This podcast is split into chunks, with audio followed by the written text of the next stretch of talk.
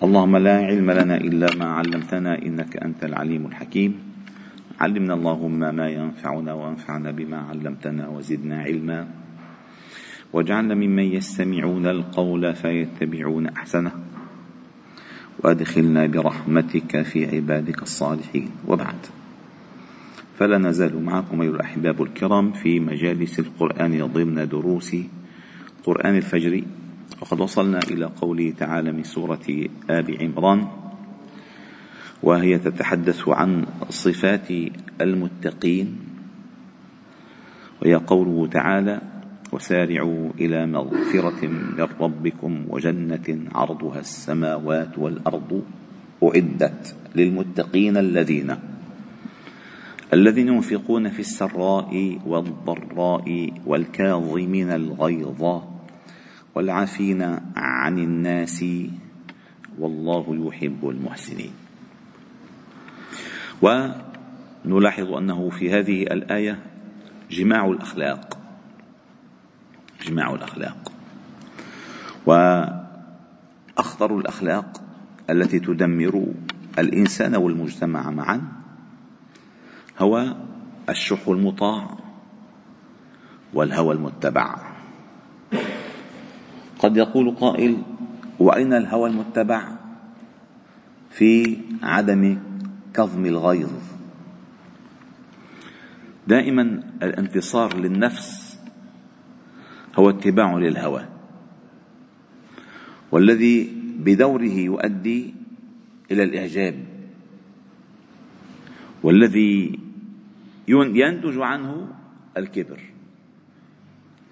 فإذا كان الانتصار للنفس ينتج عنه الإعجاب ويؤدي إلى الكبر فإذا صاحبه في خطر فهو لا يقبل لا يقبل لا الاعتراف بخطئه إن كان مبادرا بالخطأ ولا العفو عن الخاطئين معه لكبره.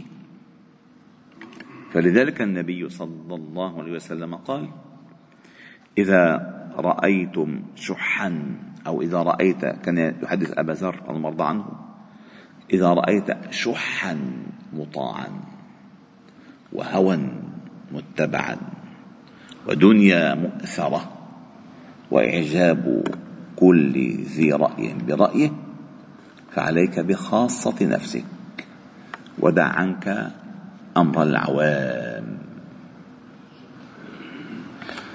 لأن الإنسان إذا مشي مع القطيع من غير أن يشعر من غير أن يشعر. إذا كان القطيع خراف بده يعمل غثاء كغثاء الخراف. إذا كان القطيع أجلكم الله حمير بده ينهق من غير أن يشعر كنهق الحمير. إذا كان الجمال إذا كان آه، القطيع آه، جمال سيكون صغاؤه كصغاء الجمال من غير أن يشعر. من غير أن يشعر. فلذلك الإنسان لا ينبغي أن يكون أمعة. لا يكن أحدكم أمعة. إذا أحسن الناس أحسن وإذا أساءوا أساء.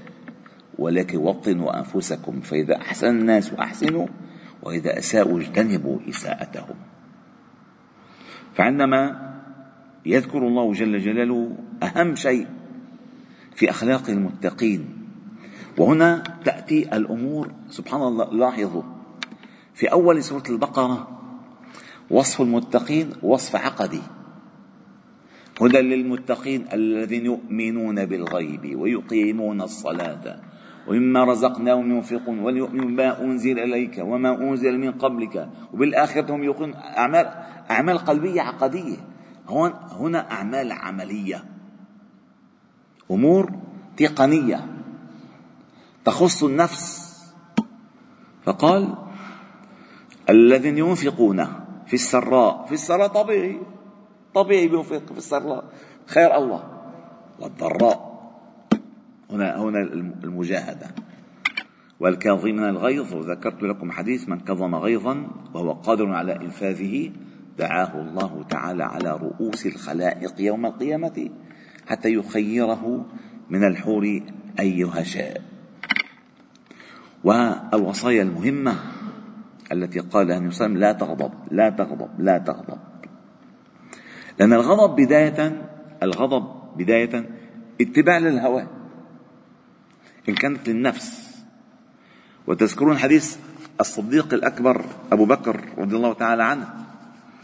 عندما جاءه رجل فناله بكلامه ناله بكلامه فأراد أن يقوم فيرد عليه. فأجلسه النبي صلى الله عليه وسلم. فزاد هذا الرجل نيلا منه فقام فأجلسه النبي صلى الله عليه وسلم. ثم قام في الثالثة فتركه النبي صلى الله عليه وسلم. فقال له رأيت ملكا ينافح عنك فوق رأسك. فعندما قمت ذهب الملك فانتصار الله لك خير من انتصارك لنفسك. لنفسك عم نحكي. ما إنه والله مثلا أتى شو هالدين تبعكم؟ صبرا. إذا إذا ضربك على خدك الأيمن فدر له الأيسر. لا بشل له رأسه كله. إذا أمر دين الله. أما إذا مثلا لا شايف حالك أنت شو شايف حالك؟ بصبر. لذلك لما الإمام الحسن الله مرضى عنه ابن علي رضي الله عنهما دخل عليه رجل وكان أمير المؤمنين وكان أمير المؤمنين. فوصل إليه وبدأ أنتم أهل البيت أنتم عامل لي حالك زاهد ولابس أنف أنفس ما عندك وأجمل الثياب وتتزوج أجمل النساء وخلص. الجابه كلها خلصها فعندما انتهى أخرج صرة من دنانير وأعطاه إياها. فتعجب الناس. فقال أعطانا ما عنده وأعطيناه ما عندنا. هذا ما عندنا. العفو عن الإساءة. من يستطيعه الآن؟ أي لا ينتصر لنفسه قال والعافين عن الناس. يعني ما أنه قزمت غيظا بل من جرك إلى الغيظ أن تعفو عنه. ولمن عفا وأصلح فأجره على الله. ومن عفا وأصلح فأجره على الله. ولمن انتصر بعد ظلمه فأولئك ما عليهم من سبيل. ولكن ولمن صبر وغفر إن ذلك لمن عزم الأمور. لذلك كثير قصص وارده عن الصحابة والتابعين والصالحين كيف استطاعوا قضم غيظهم وأتبعوا كظم الغيظ العفو عمن أساء إليهم. اعف عمن ظلمك وأعط من حرمك وصل من قطعك تكن أعبد الناس. وهذه شغله مخالفه مخالفه للنفس الآن. فقال والعافين عن الناس والله يحب المحسنين. وقلت وأكرر وأشدد. عم نحكي على الانتصار للنفس وليس الانتصار للدين أو لانتهاك الحرمات أو الاعتداء على الحدود. هذا موضوع آخر نهائيا. لأن الحديث ورد كما ذكره ابن رجب الحنبلي في جامع العلوم والحكم. عندما الله تعالى أراد أن يهلك قرية فقال جبريل يا ربي وهو أعلم. إن لك فيها عبدا صالحا. يقوم الليل يصوم النهار. ذاكر قائم عابد قانت. مسبحته 999 حبة. هلا 900 في على فكرة في مسبح ألفية اسمها أنا شايفة. كبيرة. 999 حبة. فقال به فابدأ. فإنه لم يغضب لي مرة واحدة. وفي رواية لم يتمعر وجهه في قط. ما غضب لغضبي. ما غضب لغضبي. يا لطيف. فإذا هنا عم نحكي عن موضوع الأمور الشخصية. ما الأمور اللي فيها حرمات الله حدود الله ودين الله؟ هم ما في عفو. أبدا. أبدا. في حق.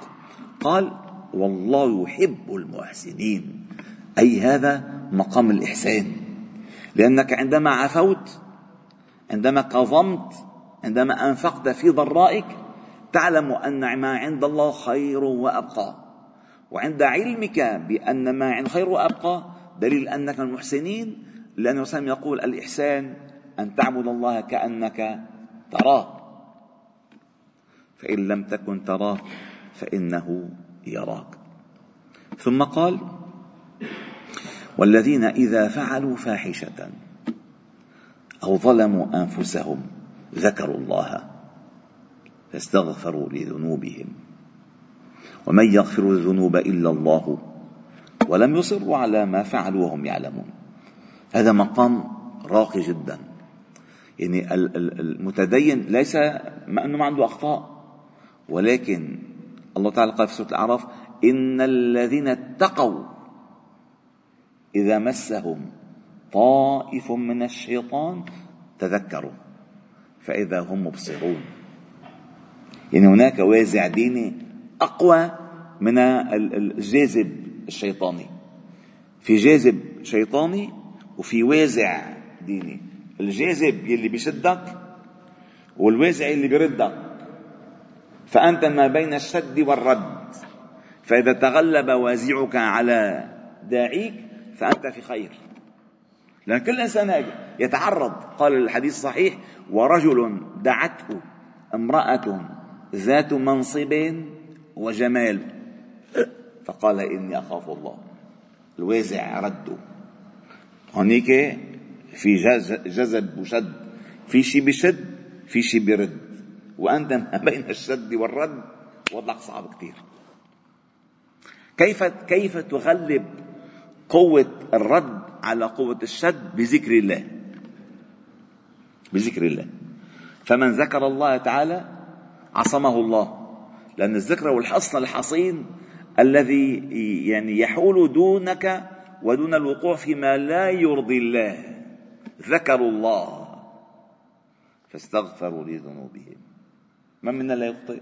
والحديث الذي أصحاب الصخرة مشهورة لما أتت ابن ابنة عمه تريد مالا فقال لا أعطيك حتى تمكنينني من نفسك. أو حتى تمكنيني من نفسك. ف فعندما جلس منها مجلس الرجل من زوجته قالت اتق الله ولا تفضن الخاتم إلا بحقه. فقام عنها وترك لها ما أرادت. فقال يا ربي إن كنت فعلت ذلك ابتغاء وجهك فافرج عنا ما نزل بنا ففرجت الصخرة. فإذا هنا هذه القضية. قال فعلوا أو ظلموا أنفسهم ذكروا الله. وأنتم إن شاء الله تعالى في هذا الآية في المجلس القادم بعون الله تعالى والحمد لله رب العالمين. سبحان الله وبحمدك نشهد أن لا إله إلا أنت نستغفر ونتوب إليك. صلي وسلم وبارك على محمد وعلى آله وأصحابه أجمعين. الحمد لله رب العالمين.